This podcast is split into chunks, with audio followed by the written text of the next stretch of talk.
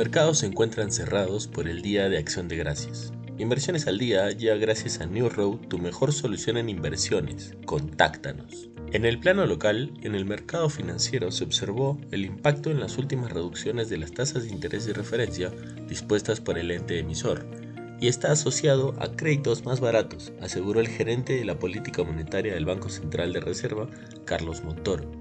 Detalló que los primeros impactos se observan con mayor claridad en las operaciones de bajo riesgo, como en las asociadas a las tasas activas preferenciales corporativas y las pasivas preferenciales corporativas. Aseguró que han bajado en similares proporciones, ahora espera que el impacto de la reducción de la tasa de referencia se observe en otros productos financieros, aunque este proceso será más lento. En los mercados internacionales, las negociaciones de acciones estadounidenses se mantuvieron cerradas por el Día de Acción de Gracias. Mientras tanto, los futuros del petróleo cayeron alrededor del 2% el jueves, extendiendo las pérdidas después de que el aplazamiento de la reunión de la OPEP avivó las expectativas de que el grupo podría no profundizar los recortes de producción el próximo año. Por el lado de la demanda, hubo noticias más sombrías aunque un sondeo mostró que la desaceleración de la actividad empresarial en la zona euro disminuyó en noviembre. Los datos sugirieron que la economía de bloque se contraerá nuevamente este trimestre, a medida que los consumidores continúen controlando el gasto. Por otro lado, el Ejecutivo de la Unión Europea aprobó 900 millones de euros en pagos anticipados a Hungría en el marco de su hasta ahora congelado Fondo de Recuperación, mientras el bloque busca superar el veto de Budapest a la ayuda de Ucrania.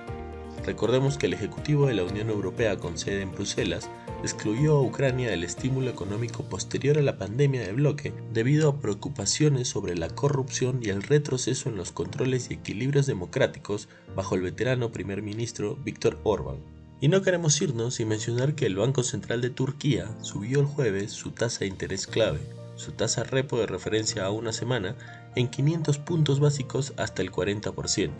La subida duplicó las expectativas de los economistas, que habían pronosticado una subida de 250 puntos básicos. La medida fue vista como una continuación del intento del banco por combatir la alta inflación de la moneda turca, inflación que se situó en el 61% en octubre. La decisión del Banco Central sigue a una serie de aumentos de tasas de interés que han sido dolorosos para los turcos, ya que el país pretende revertir varios años de inflación vertiginosa y una moneda drásticamente debilitada, en gran parte como resultado de la política monetaria obstinada laxa del gobierno de Ankara. La lira ha bajado un 35% frente al dólar en lo que va del año y ha perdido más del 80% de su valor en los últimos 5 años. Estas han sido las noticias más importantes de hoy, jueves 23 de noviembre de 2023.